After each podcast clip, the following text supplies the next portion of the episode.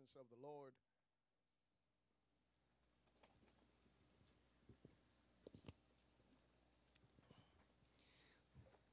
How many of you know God brought you here with a purpose? Amen. Amen. That's four or five of us, so I'm excited about that. Hallelujah. Glory to God. This morning, I want to share with you a message that I have entitled God's Space. God's Space. You know, we have a wonderful place called MySpace on the internet. Glory to God. Some people don't have a real affinity for it and don't like it, but regardless of that, there is a place that is called MySpace. And the purpose of that place is for you to have your space on the internet. Glory to God. You can put yourself out there, make yourself look pretty. Hallelujah. Make yourself look attractive. You can say whatever you want to say, but it's supposed to be, hopefully, we hope, right? That it is a true representation of who you are. But the bottom line, it is your space. You decide what's going to be on that page, what's not going to be on that page. And this morning, I want to share this with you because as I was reading the scriptures and I came to this area here in chapter one, I mean, in verse one, and God asked this question to Isaiah. He says, Where is the house that you will build me, and where is the place of my rest? That, like, just stuck out at me. And so I said, Lord, you know, I, I want to share with the church what you're placing in my heart. I want to begin a series entitled Built to Last because it is important that we realize something. And this is the biggest reason why this stuck out to me. And I want you to understand this. And it is that you and I are needed in this earth. Did you hear me? You and I are vital to what God is going to do in the earth. You are not just some just nobody who is here in this earth for no reason, but you are vital to what God wants to do in this earth. So look at your neighbor and say, "Neighbor, Faith Dome is needed. Not the name. The people. Hello somebody. We're, we're, we're, we're not just another church on the block. I, I need you to understand this. We're not just here by coincidence because, you know, Bishop thought this was a nice shopping plaza, even though I thought it was. Glory to God. You know, I was like driving by here forever when I was, you know, when I, we first started the church, I would see the, you know, the, the shining, you know, little mirror like windows here. And I was like, man, I would love to be in that place. Little did I know one day we would be in there, glory to God. Now we need to get out of here. Hallelujah. But what I want to talk to you about is how vital you are, church. It is, it is so important for us to understand how important we are to the things that God wants to do in this earth. Don't just think that you're just, just nobody. You're somebody important to the purpose and the plan of God. And God has brought you together with some wonderful brothers and sisters in Christ for us to cause havoc for the kingdom of darkness. He has brought us together so we could do something that would shake the nations, not just the nation, but the nations. This is this is little old faith dome. Yeah, I'm talking little old faith dome, glory to God, because you've got to understand how great and glorious your God is. You've got to understand that if you connect with God, there is nothing impossible for us to see him do. Amen, somebody.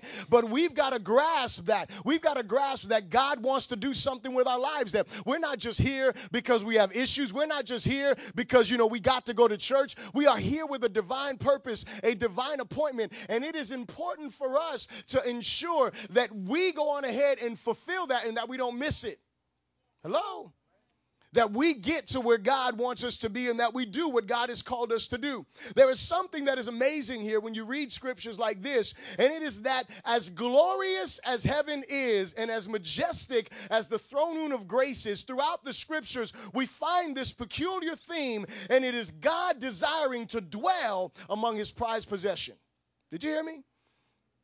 I mean, I, I don't know if you I don't know if you have read like the book of Revelation or you saw like Isaiah chapter 6 when Isaiah has this glimpse of the glory of heaven and he sees this throne room that is just filled with glory and majesty. There are cherubim yelling from one side to the other, holy, holy, holy is the Lord God Almighty. The earth is filled with his glory. And, and the Bible says that these cherubim are so intense, so powerful that as they begin to cry cry out, literally, the pillars of the temple are shaken. You want to talk about glory? That's glory. Hello, somebody. You know, you, you know what it takes to shake, you know, foundations and stuff? I mean, it takes some serious explosion, and that's simply just the voice of the cherubim. Amazing. Glorious. You see, you look in the book of Revelation and you find this throne room of grace and these, and, and, and, and and it demonstrates these beasts, they call them, that are surrounding the throne and all the throne, all of the thrones of the elders and the people bowing before the Lord, crying the same thing in, you know, in the book of Revelation as they are in the book of Isaiah. Why? Because the same place, glory to God. It is eternity crying out how holy is. But the book of Revelation adds a few more songs as you continue to read throughout the book of Revelation. Because what? You begin to understand that no matter what is going on, worship never stops. Hello? You begin to understand when you read the book of Revelation. The book of Revelation, I was talking to someone about this the other day. The book of Revelation is not just about future events. The book of Revelation gives us glimpses of what is going on throughout all of these events that are going to take place. And guess what? When you pause and you look at heaven, guess what's happening? Worship. You see the seal being poured out. You see these things. Guess what? Worship is going on. And it's important for us to notice that that is there for a purpose. It is to encourage us to let us know no matter what you're facing, don't let your worship cease. Join with what is going on in heaven and usher in the kingdom of God and whatever you're facing. Don't get caught up complaining, worrying, and all of this other stuff, but allow the Spirit of God to elevate you to the next dimension so you can bring from that dimension, this heavenly realm, some stuff that is going to change this dimension. Hallelujah. This is why the scriptures gives us, the, or, or, the scriptures give us a glimpse of what continues to go on because worship is vital to us doing what God has called us to do. So we have this wonderful theme. As glorious as the heavens are, you would think, why would God want to leave that place? Why, why, why, why, why would God ask questions like, Where is the house you're going to build for me? Why, why, why, why would he ask questions? It's not because he wants a house, because I'll tell you this later on. I'm going to repeat it, so I'll say it now and I say it later on again. God is not looking for a house, He's not looking for an address with a zip code. Hello, somebody. That's not what He's looking for. He communicates clearly here. He says, he says, where, where, where is the house you'll build for me? Where is the place of my rest? He says, I created all of those things, and because of me, they're created. But he says, but I'll look on someone, and we're going to get to that in a moment. But the reality is that he communicates a desire to dwell among his creation, men and women. There's something else that's amazing because while the scriptures communicate this portion to us about God, not just in our Bibles, because I want you to know that you need to go a little bit further than your Bible to understand some things. But the reality is that if you go through history of mankind, mankind has had an awareness of the reality of some divine being, whether it was the God Jehovah or someone else. They understood that there was a divine being, there was someone who was responsible for creating this, whether it was one God or many gods there was an understanding of this divine thing. And there was something else that was in the minds or the hearts of these people that you study throughout history. And it was that there was some idea came from somewhere. I wonder where. We're just going to know that it came from God Almighty. Hello. That there was a way to please that deity. Hello. They understood that there was a way to gain that deity's favor and there was a way to offend that deity. Hello. And what did they do? They would sacrifice stuff. They're like, well, you know what? We got to sacrifice this. We got to change these things. We got to stop doing this. We've got to start doing this. We need to, you know, leave out. I mean, you know, some some some religious, you know, situations leave out food for the gods so they can come and eat. Hello. Hmm. Like leaving cookies for Santa Claus and Christmas, you know. Uh huh. But, but but hear me, church. this is the reality that is seen in history. And so, you know what our Bibles do and Christianity does? It brings these thoughts that we find throughout history together by doing what? By revealing the one true God and also revealing his sacrifice of his son in order to destroy the wall that separated us from him, the wall that came between us, which was sin. And doing what? It satisfied this righteous standard. So, what everyone throughout history has been trying to do, please this God, please these deities, God says, hold on a second let me let, let me reveal something to you. I am the Holy One. I'm the one who created everything that you see. And what I'm going to do is I'm going to send my son to die because he is truly the only one who can please me in everything. Hello. He comes, he dies in our place, and then gives us what? this wonderful relationship. And today I want to encourage you, church, that it is time for us to build. It is time for us to establish the dwelling place of the Lord in our midst. It is time for us. And when, and when I talk about building, I want, I, I want to encourage you because I don't want to just talk about the spiritual side of building church. It's time for us to get focused on what God wants us to do and not just, you know, the superficial things, but on a real level for us to start going out there and bringing the kingdom of God to the lives of those people that desperately need it. It's not, see, because here's the problem. The problem is that what I'll speak about in the next few weeks is going to deal directly with you and I personally and us building in our lives and building in our marriages and building and all of these things. And that's very important. But you know what, church? We cannot become introverted in our focus. We cannot just be looking at ourselves, looking at me, me, me, me, because it ain't about me, me, me, me. It's about him, him, and those who the Bible says he is seeking and desiring to bring into his house. Hello. See, that's the reason why we also need to make sure that on, on, on, the natural level, that we make sure that we're sowing into our building project. Amen, somebody. Because what are we going to do with all of them souls? We're going to sit them on our shoulders? Look around you. There's, there's a few empty seats, but there's not a lot. If everybody in here, I just think about this for a moment. If everybody in here brought one person to Christ, what would happen? Would, would we fit in here? No? So look at how awesome that is. We could have a mega church in like two weeks, glory to God. All you, all you got to do is reach everybody, be committed to reaching one person for Jesus. Church double, right? Amen. Okay, now the next week, let everybody that's in there commit to reaching one person. What's going to happen? The church just quadrupled, glory to God, from where it is now. Simple, just easy mathematics. And you know what? You ain't got to go out there and think, well, I got to win the whole world because you know what? If you win one person, one person, guess what happens? You touch more people than you'll ever realize. Think about how many families and how many people are represented just in our group of people right here. A whole lot of folks. That's how world evangelism takes place, church. Hello? So God has this desire for us to do some things. And the first thing I want you to notice, and please repeat this after me say, sacrifice and sweat will never amount to a dwelling place. Notice what the scriptures teach us here. In verse 3, he says, He who kills a bull is as if he slays a man. He who sacrifices a lamb as if he breaks a dog's neck. He who offers a grain offering as if he offers swine's blood. He who burns incense as if he blesses an idol.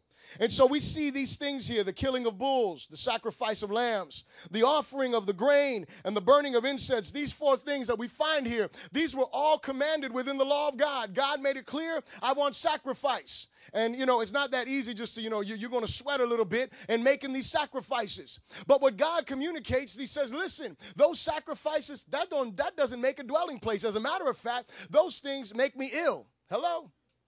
This is what He's saying. He's saying the sacrifices that you're making, the things that you are doing, they make me ill. Why? Because they're not pleasing to me. Why are they not pleasing to me? Because God is not just looking for external action, He's looking for an internal commitment. He's not just looking for you to do something on the outside to make a show of it. Hello, somebody. To let everybody know how spiritual you are, how devoted unto the Lord you are how walking on water you are. Oh, yes, I am all of these wonderful things. Mm-hmm. In whose eyes? Are you all of those wonderful things in the eyes of the Lord? Or are you just all of those wonderful things in front of some folks? So he communicates to them and says, Listen, that's not the way that it is. When we look at the Old Testament, which is what, he, what he's talking about here, and the sacrificial system that he established for for Israel, the greatest purpose of it was this it was to be a constant reminder of God's holiness and their lack of holiness. This is what it was. Every time they brought that sacrifice to the altar, they realized we depend on you. Every time they brought a sin offering, every time they brought a trespass offering, every time they brought a thanksgiving off, a waiver, every time they brought all of that stuff, it was a constant reminder, morning and night, all the time. It was a constant reminder He is holy, we're not. Hello? But that wasn't supposed to be the end, and that was the problem. The problem was sacrifice became the end of their devotion to God when sacrifice is supposed to be the beginning of your devotion to God. Pastor Lewis, when he was preaching a couple of weeks ago, and you've heard this, when you come to the altar, it is the place where sacrifice begins. Is that not what he said? Amen. And so we understand that it's the place where sacrifice begins. And I've often said this this is not the end or the finish line, but this is the starting line. Because when you come here and you lay down whatever you're laying down, then guess what? You turn around and when you walk out of here, you need to start walking day in and day out, step by step, moment by moment, decision by decision, in alignment with the one that you came to the altar and made the commitment to, and now walking away from what. Because, see, here's the thing that we got to realize is that when I, as a human being, come to the altar to lay down a sacrifice, to lay down something and say, Lord, this is your situation situation. You're going to deal with this. You're going to take care of this. Guess what's going to happen? Even though you came to the altar and tears ran down your face and you were sincere and you were honest and, and, and true to God, guess what's going to happen? When you walk out of this place, there's going to be the temptation to try to pick it up and fix it yourself. Did you hear me? Oh, we've all done it. It's, it's not just one of us or two of us. All of us that have ever been to an altar it don't got to be this one. Could have been the altar in your house when you got down before the Lord and you said, Lord, I can't handle these bills. Mm-hmm. That doesn't mean sit at home and don't work and just wait for the manna to fall from heaven. That ain't what I'm saying. Because, you know, some people are crazy like that. That's not faith, that is ignorance and laziness. Hear me. You need to get up, go look for a job, glory to God. Believe He's going to provide and order your steps. He didn't say, I'm going to order your sitting. The sitting of the righteous who are waiting on me to provide. I'm going to make up scriptures right now. Because that's what folks do. Listen, listen. No, no, no. We, we, we lay it down and we say, God, I'm going to let you guide and direct me. And you know what? We take it back up. Oh, you know, these kids. Glory to God. Hallelujah. You love our children. Praise the Lord. Hallelujah. This inheritance that you've given me. Lord, I leave them in your hands. Hallelujah. And you want to lay hands on them quickly. Listen, we do it with our husbands, we do it with our wives, we do it, we, we, we do it with our job situations. Hello. Mm-hmm. Lord, I leave those coworkers. I leave that boss right here, Lord. Work with them. And then you steady, open mouth, insert foot, trying to prove something, trying to help God in his business. Mm-hmm. Right? Trying to assist him. God, I don't know. Maybe you didn't hear me, but I'm going to show you what I mean.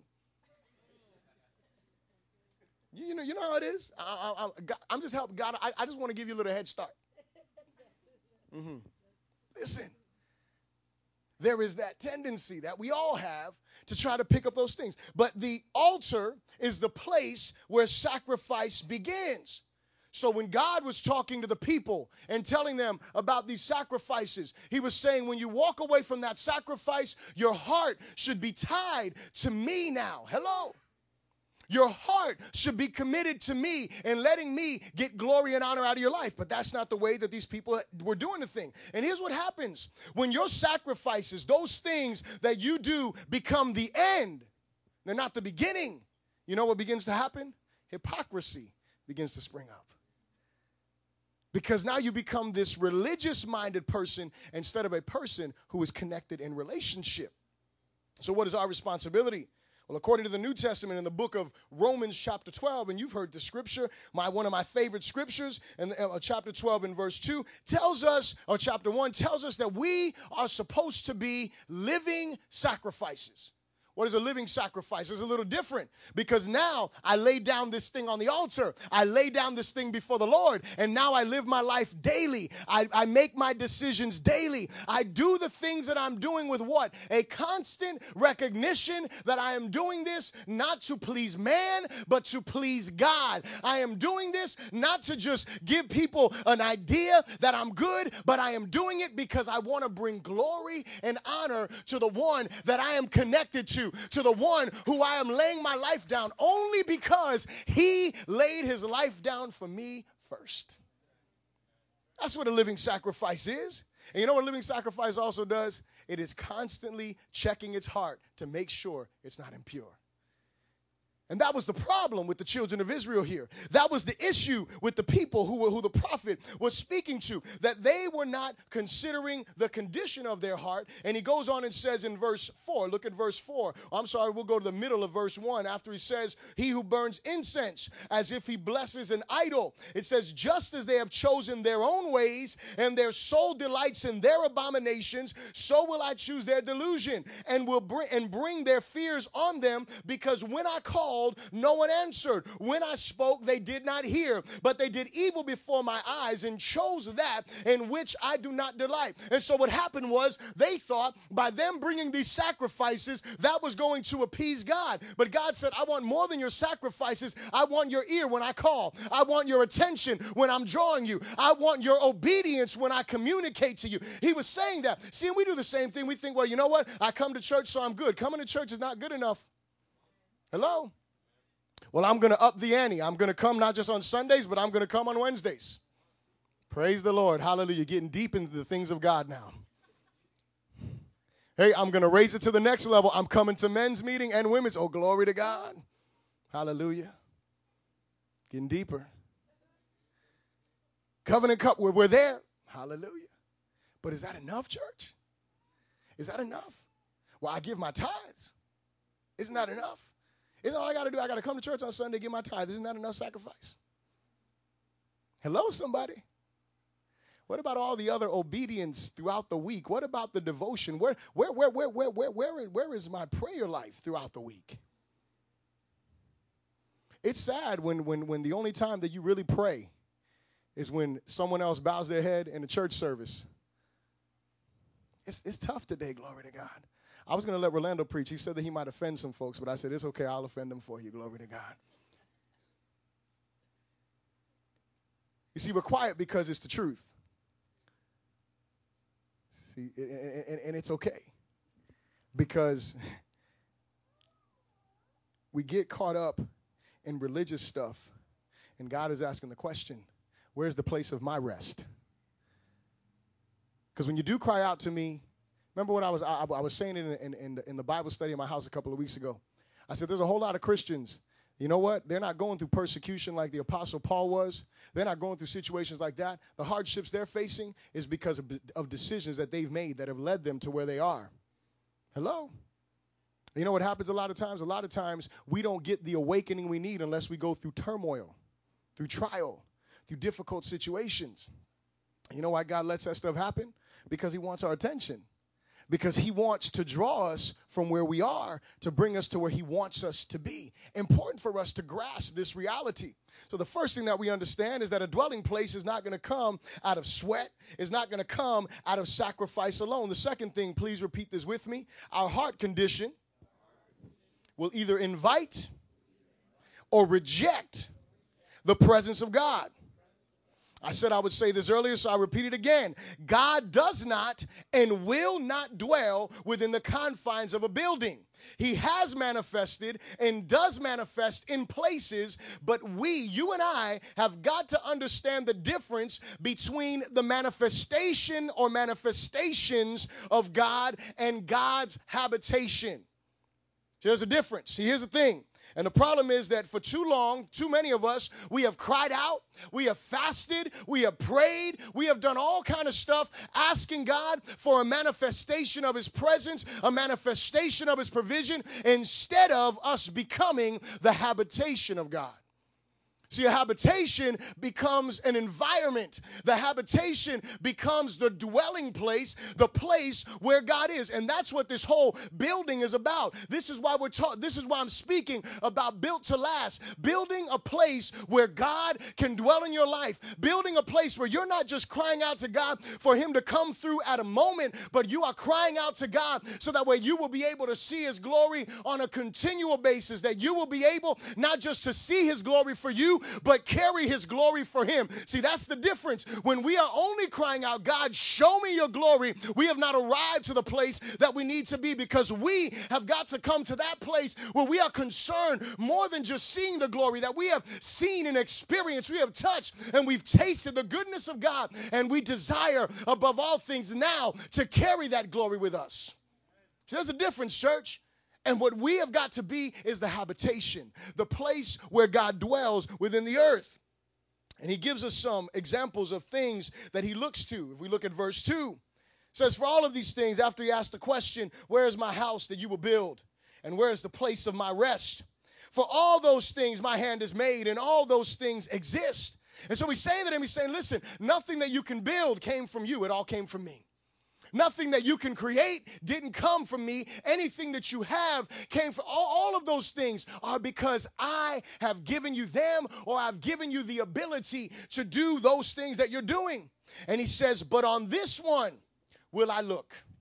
On him or on her who is poor and of a contrite spirit. In another translation, the word for poor is the word humility or humble.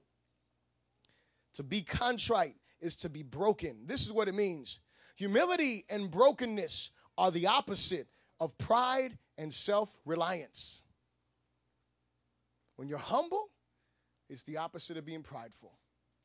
When you're broken, you're not relying on yourself for anything because you realize where your provision came from.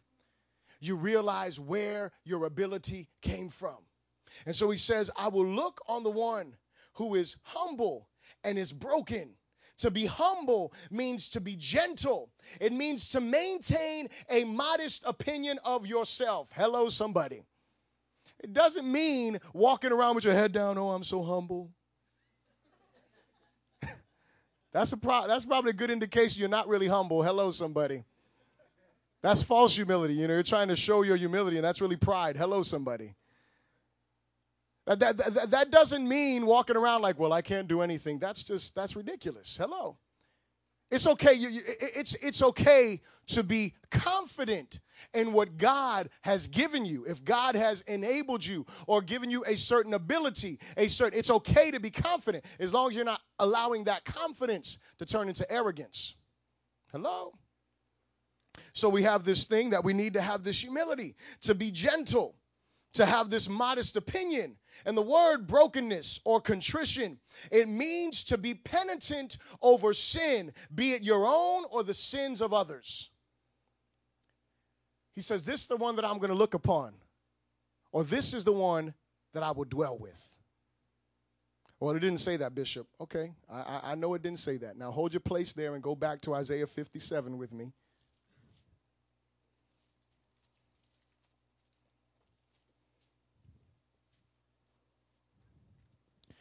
Isaiah 57 and verse 15. When you got it, say so. And look at what it says. It says, For thus says, verse 15, I'm sorry, for thus says the high and lofty one who inhabits eternity, whose name is holy. I dwell in the high and holy place with him who has a contrite and humble spirit to revive the spirit of the humble and to revive the heart of the contrite ones. Did you see dwelling there? He said, I dwell in the high and holy place with. In other words, he is saying that where I am, you can be. If you're humble and you're broken, you can be where I am and I will be where you are. It's an awesome thing because in there, there are some moments in our life where we are going through valleys. And can I tell you something, church? Even when you don't feel the greatest, God Almighty is with you if you're humble and you're broken. Hello? And there are moments in our lives where we feel like we're flying on clouds. Glory to God. Nobody can touch us. We are just all in a, in a whole nother level. And you know what? It's beautiful because as long as you maintain humility and brokenness, you are there dwelling with Him. And so the dwelling place is where we want to make sure that we are, and we want to make sure that we are that dwelling place. These attitudes, when you have the attitude of humility and brokenness, you know what it does? It turns your sacrifice into devotion and dependence on God. And as I was praying, this is one of the things that, he, that the Lord really laid on my heart. And it is that God will only dwell where he is needed, where he is depended upon, and revered as being supreme in all areas. Did you hear me? God will only dwell where he is needed. And he's not needed because you say, Lord, I need you. That, that, that, God, God is not looking at your words, Lord, I need you, but you want to do everything you want to do. Hello. That's exactly what they were doing. That's exactly what the scriptures say. The scripture says that they continued to delight in the things that were not the, the things that God had, ta- had called them to do. So, what does that mean? That means for us that we've got to realize it's not enough to say, I need you. We have got to live a life that demonstrates, Lord, I need you. A life that shows Him and communicates that. A life that depends on Him. See, when you have that modest opinion of yourself, you want to know when that modest opinion is going to come in? It's going to come in when you come to the realization that the only reason why you can do the things you do is because the Almighty God has allowed you to. You're going to come to that modest opinion of yourself when you start to realize the only reason why I have anything that I have is because He provided it for me. That is the way that we maintain this modest opinion. It's not by you around, I'm just going to maintain a modest opinion of myself. Hello? That's not going to happen that way. But it's by getting a intimate revelation that is consistent. It's not, it's not good enough. Listen to me, church. It's not good enough to have a revelation one day of God. We need to have a revelation of God every day. How do we get that revelation every day, Bishop? That's too spiritual. It ain't too spiritual. Hello, somebody. He invites you to come into his presence. He clearly says it. It, it. it isn't just a song we sang today. He says it clearly. He says, If you will draw near to me, I will draw near to you. Did he say you can only do that once a week? This principle is only good for two times a month. Hello. Is that what he said, church? No. He said, If you will draw near to me, I will draw near to you. But then he goes on and says some other stuff there that, you know, we don't like to talk about. He says that we need to cleanse our hearts, cleanse our hands. We need to cleanse our mind. We, we need to cleanse ourselves before we. How do we cleanse? It's called repentance. Hello. What did I say? Humility over here, contrition, brokenness on the other side. It is being penitent over sin. It doesn't mean you walk around crying over sins you committed 20 years ago. Did you hear? What did you hear what I just said? We, we don't need to go into God's presence every day and cry over the sins that He's already forgiven us for. That's not what He's asking for. He's asking for us to be penitent over the sins we commit daily. Hello, because we all commit sins daily. But He's also asking us to be broken over the sin that surrounds us. So, you remember what I said earlier? Not just about me, it's not just about you. What about this world and the condition that it's in? Are you just desensitized? Doesn't matter what goes on, things just happen and it's like whatever? Or does this stuff break your heart? When you see the things that are not just, when you see the things that are hurtful that are going on, when you hear the reports that are out there, whether it be in the news, whether whether it's something you're reading in the internet, when when you do, does something move your heart? Because if you don't, we need to repent, church. And we need to say, God, give me a heart that is broken, not only over my sin, but over the sins of those in our nation, in our world that are offending you and dishonoring you. That's what God is looking for. The third thing, please repeat this after me. Trembling at God's word is the key element to successful building. Turn back to Isaiah 66, please. And look what he says. He says, To this one I will look in verse 2 I will look on him who is poor and of a contrite spirit, and who trembles at my word, who trembles at my word. Here's there's something that we got to realize when we're talking about building, and it is that we cannot effectively or efficiently build without a plan. If you don't have some kind of plan, you're going to be going over there, you know, whatever. I, have tried to do it, you know, you're just going to make something. Mm-hmm.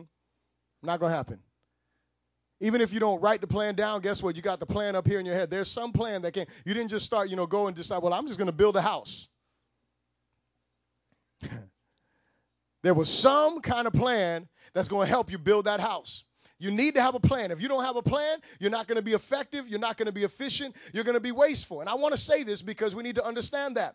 It, this, and it is that God is not into abstract building projects. Did you hear me? He, he, he's not into those projects that are just about feelings, you know, and just, you know, just out there. No, no, no, no, no, no, no, no, no, no, no. Because see, that, that, that, that's the New Age Christianity. Did you hear me? Uh-huh, I, I, know, I know that was offensive. Glory to God. That's the New Age Christianity. What we do is we just go by our feelings. It feels good. It feels like it's God. Therefore, it must be the Lord. Hello, somebody. God is not into that, church. Because you know what? there's some things that we've got to go through that don't feel good, and they're God. Did you hear me? There's some things that we've got to experience that are uncomfortable, and we have to go through them.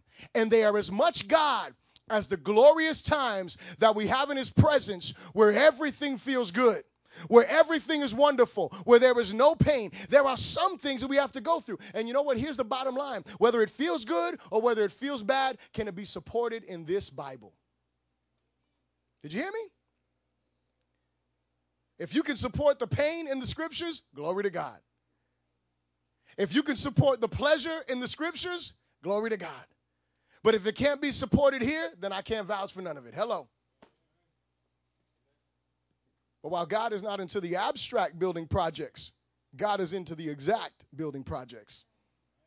God has given us the blueprints for every area, for every decision, whether it's marriage, whether it's raising our children. We just went through a series that was like 11 weeks long talking about by the book. And we dealt with stuff going from worship. We talked about parenting. We talked about being a Christian. I mean, we talked about all of this stuff. We talked about being a child. We talked about everything. Why? Because it is found right here in the scriptures. And if we will simply say, God, here I am. I want you to build in me what you want to build. I don't want to build my own thing. I, I, I don't want to do what feels good to me. I don't want to do what seems good to me. I want to make sure that I'm aligned with this plan. And here's the reality that our respect for the architect or the engineer will keep us focused on the plans they provide. If somebody were to come to a builder and tell them, listen, man, I want you to go on ahead and use these plans, the first thing that builder's gonna do is this a certified engineer here? Is this somebody who has been certified by the state to go on ahead and make these plans? And you know what else they're gonna do? They're gonna look at some references and be like, who is he, you know, who has built some stuff from his plans? Why? Because there's people could just throw all kind of craziness in these plans, make stuff difficult. Stuff is not up to code. Hello, somebody. And then what ends up happening? Then you end up being delayed in this whole building project. Listen, church, God doesn't want us to be delayed. He wants us to walk into what He wants us to walk into. He wants us to get there without being delayed, but it's up to us to go on ahead and allow Him permission. Say permission.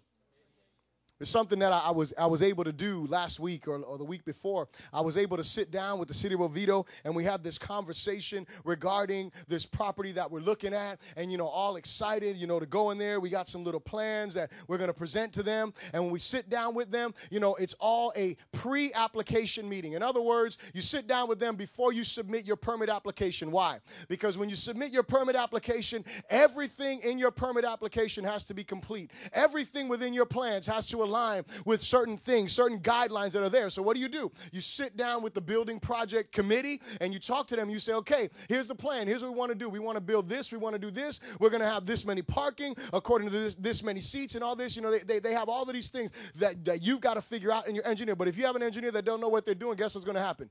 You're going to keep on coming back. And see, here's the thing. The pre-op meetings, this is what the lady said. She says that they, they say it all the time when you go in there. These meetings are free.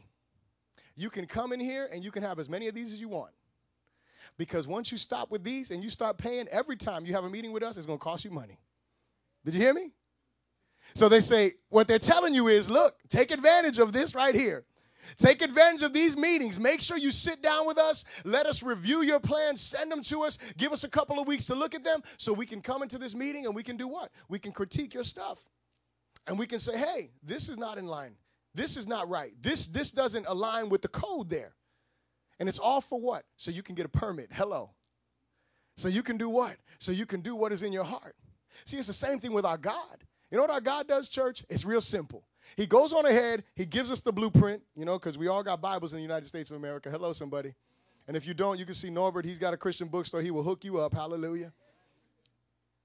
Some of us got three, four, five Bibles around our house. So God has given us all kind of blueprints, all kind of translations. Glory to God make sure that we can read it, make sure we can understand it. And you know we're able to do? We're able to sit down with us and the Holy Ghost and we're able to read over what his blueprints are. We're able to see what is permissible, what is not permissible. We're able to see what is in alignment with him, what follows his codes. We're, we're able to do all of that stuff. And you know what we get to do? This, this is the beauty of this. This, this is the wonderful thing about your God. This is how much he loves you. Hallelujah. He gives you preachers, he gives you teachers, He gives you pastors, He gives you leaders to do what? So you can come and you can sit down with them and they can help you to evaluate where am I in this building project. You get to come in every Sunday, and this is free. Hallelujah. Every Sunday, glory to God. See this, see, see, every Sunday you come to church, every Wednesday you come to Bible study, every men's meeting you go to, every women's meeting you go to, every covenant couples event you go to, youth services you go to, all of that stuff is free, church. But you want to know what? There is a day that we will all come before the judgment throne of God, and that ain't free. Did you hear me? Because we will either enter into eternity to be with God for eternity or we will be separated from God for eternity. There's no, you know, place where you're just going to be chilling just to see what happens. Ain't none of that happening, church. Did you did I, I know y'all gonna get excited about that, but this is this is this is the reality. The reality is that all of this right here, we're, we're, we're, we're walking this out. We get to check our lives. We get to see where we are. We get to see how we're doing. We get to make the decisions. Okay, Lord, I'm going to permit you to do this. Or, Lord, you know what? I'm not going to. You, you make those decisions. He's not going to make them for you. Hello? We make the decision. But there's going to come a day, the ultimate price is going to have to be paid from us, church. And either Jesus paid that price on the cross for us and we're walking covered under that blood, or you know what? We're going to try to figure it out on our own. And I want to let you know if you ain't covered by the blood, you're going to have issues.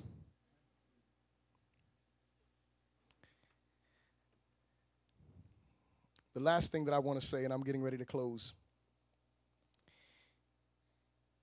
When you look at trembling at God's word and what it means, as I said earlier, the architect or the engineer, our respect for them will keep us focused on their plans. If we truly respect the architect, we're going to focus on what he says. These scriptures here are the blueprints for our lives. To tremble at the word of God, what does it mean? It means to be moved to respond.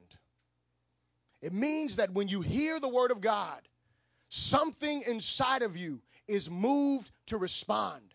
If you sit there and you hear the word of God preached week in and week out, if you hear the teaching of the Word of God and you are not moved to action, you, my friend, do not tremble at the Word of God. Did you hear me? That is plain and simple. If there is nothing inside of you that is stirred to action, you don't tremble at His Word. Here's another thing that you can measure because it, you know you may just not like the preacher, you may not like the teacher, which is wrong anyway. But you know that may be it. But here's the other question the other question becomes what do I do on a personal level with the Word of God? Because if you are a person who is really trembling at the Word of God, that means that you will study the Word of God. That means that you will meditate upon the Word of God. That means you will memorize, no matter how difficult it is, you will memorize the Word of God. That means that when you hear the preaching of the Word of God, you may take notes mentally, you may write them down or whatever, but you are testing that Word to make sure that what you are hearing, whether it is from me in Faith Dome or from one of the pastors in this church, or whether it's from somewhere where you go or someone on television, you are not just sitting down idly letting stuff come up inside of you, but you are going on ahead and you are testing it. If you are a person that truly trembles at the Word of God, that's how you treat the Word of God. So that's my question is are you trembling at this word? Because he says that if we tremble at his word, if we have this brokenness, if we have this humility, then he is going to do what? He is going to go on ahead and raise us up to that place of dwelling for him. And this is where we want to be, church. It is vital, it is vital that we use the correct building material to ensure a successful and lasting building. We're talking about being built to last. Building a place for God's dwelling that's not going to last a year, that's not going to last a month, but that is going to last until we enter into eternity. Building material is important. Why do I bring this up in conjunction with the Word of God? Because we find this, and if you're taking notes, you can write this down in the book of Ezekiel, chapter 13, verses 8 through 18. God is speaking to the false prophets and about their false prophecy. And he tells them, and, he, and he's talking to them about these false words of peace and prosperity and all of these things that these prophets are saying. And he goes on ahead and he gives a correlation and he talks about those who build walls and they use something called untempered mortar, or they call it plaster, whitewashed plaster. And basically, what that was supposed to do was it was supposed to help the wall to maintain its position. And this is what God says God says that those who are building these walls, the storm is going to come and those walls are going to fall down. The foundation is going to be revealed that it is the wrong one. Hello. Important, church, that we're using the right building material for our lives. The Word of God is the building material that we need to build strong marriages. And when we talk about a place for God to dwell, listen, we're not just talking again about just me as an individual, but my home. Is my home the place that I am building for God to dwell in? Is my workplace the place that I am allowing God to dwell there? Am I creating an environment in which God can dwell? Am I doing the things that God has called? This is what we have to ask ourselves church? Are we doing the things that the Creator has called us to do? And why is this important for us to talk about building? I was looking at a video the other day, and it was it was sent to me. I, I get this thing it's called OneNews.com or whatever, and they send you all of the you know the news that that would be important to preachers and things like that, the different things that are going on. And, and in one of these things that came to my to, to my attention, they were talking about a certain group that they are, you know, talking about trying to, you know, you, you, you know the whole story right now with the whole marriage and homosexuality and all of that stuff that is going on. And anyway, what ends up happening is this person who is a leader of the uh, or one of the leaders not the leader but one of the leaders you know one of the spokespersons for this group that is you know trying to bring um, you know homosexuality into an equality with marriage you know in that that that that that's not that's not in the Bible. Did you did you find that in the scriptures anywhere? I didn't find it. But anyway, okay. Okay, so we move on, right? But here's here, here's why I bring this up. Because this is what she said. She said, and this is going to be a little graphic, but hear what I'm going to say. She said that her agenda is to communicate that homosexual sex is moral. She didn't say right. She didn't say okay. She said moral. And I am quoting this person. I am not, I'm not making this up. I am quoting this person. I was going to show you the video, but I don't want to go through all that trouble this morning. But hear me. Hear me. This is what she said. And she clearly, clearly outlined and said, you know, when you talk about a husband and a wife come together, everybody gets all googly eyed. And her agenda is to get everybody all googly eyed no matter who we're talking about. Listen to me, church. Why is this important for us? Because if we don't have a dwelling place for God, that kind of stuff is going to continue to move in. Did you hear me? If we are not the building that God is building, if we are not the people who God is dwelling in and moving through, guess what? All of these voices of false prophets, because that's all it is, all of these voices of lying spirits are going to do what? They're going to rise up and sound like they got all of this truth. Why is this so important as well? Because at the end of her speech, you know what she said? She said that she's ready to engage in the war. See, most of us Christians, we like, oh, we're not in war. Listen to me. And she said this, I'll quote her. She said, The war is not over there in Afghanistan, it's right here. And what war is it that she's fighting? She's fighting a war to indoctrinate our children with falsehood. Did you hear what I said, church?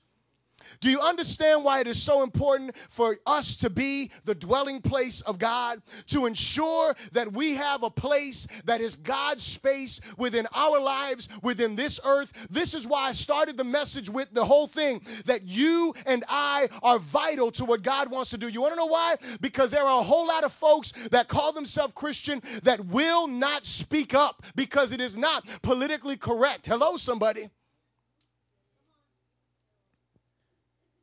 Listen, I'll, t- I'll take it even further. I'll, t- I'll take it even a step further. If they get their way, what I just said in the last two minutes could get me fined and thrown in jail. Did you hear what I just said?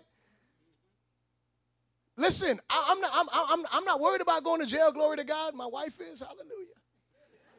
She's like, I don't want my to have to visit him like that. Glory to God. Listen, if it's for the, as long as it wasn't because I got in trouble, hello, you know, breaking, you know, the law in a, in, in, a, in a way that violates scriptures, hello.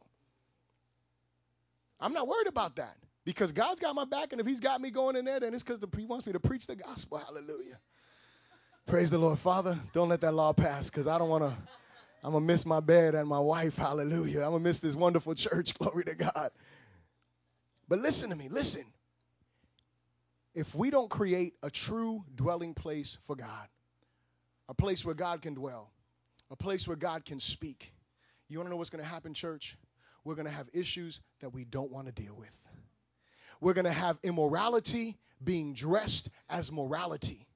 And it is our responsibility not to hate people. I don't hate this person. My heart is grieved because the enemy has so deceived their mind that they believe the lies that they're saying to be truth. Did you hear me? That's the heart that we have to have. So, my question is to each of us in this place, how devoted are you to God's space in your life? How devoted are you? How much time, I said it earlier, how much time in each day, not in your week, because you know, we throw it out there and say, well, how much time in the week? No. How much time in your day are you spending in prayer, whether you're on your knees, standing up, laying, whatever? How much time do you spend before Almighty God? How much time in your day are you spending before His holy word? Humbling your heart before His word. That's creating His space. How many times in a month, I'll throw this one out there, or a year, do you separate time just for fasting, just to seek His face? How much time do we do that, church? I know there's some of us that, you know, we can't make it to prayer time, you know, on Sunday morning because we got, you know, situations that are going on or whatever the case is. Okay, I understand that. But let me ask you this. Do you unite in faith with your church because you know, you know what, at nine o'clock they're in prayer and I want to be in faith with them praying and seeking God's face? This is not just some religious time, church. This is the time that we come together to do what? To cry out to the Lord, to seek the face of Almighty God. How much time are we really creating that environment for God? How much time do you spend, and I'll say it like this, within your week? You don't have to do it every day. You should do it every day. We should do it every day. How much time do you spend witnessing to others? Creating an environment for God to move in. How much time do we really spend praying for our brothers and our sisters? Because, you know, we might spend 30 minutes of prayer, and sometimes in those 30 minutes of prayer, we don't ever leave ourselves and our families. We forget about our brothers and sisters in Christ that are going through hell just like you are. Hello, somebody that are going through trials just like you, that have needs, that have worries, that have situations, that have burdens. We forget about them. Listen, you could increase your prayer time by like an hour, hallelujah, if you decided to get to know the name of every brother and sister that is in here and you just spent two minutes praying for each of them. Wouldn't that be an awesome thing? Hello, somebody. And can I tell you something that is one of the most humbling realities? The reality is this one of the reasons why we don't see, or the reason why we don't see true revival in our day is because we're really not seeking Him like we ought to. Listen, we can fake it all day. Hear me, church. We can fake it all day long. We can tell everyone, yes, prayer is a private thing. Mm-hmm. It's so private you don't make it.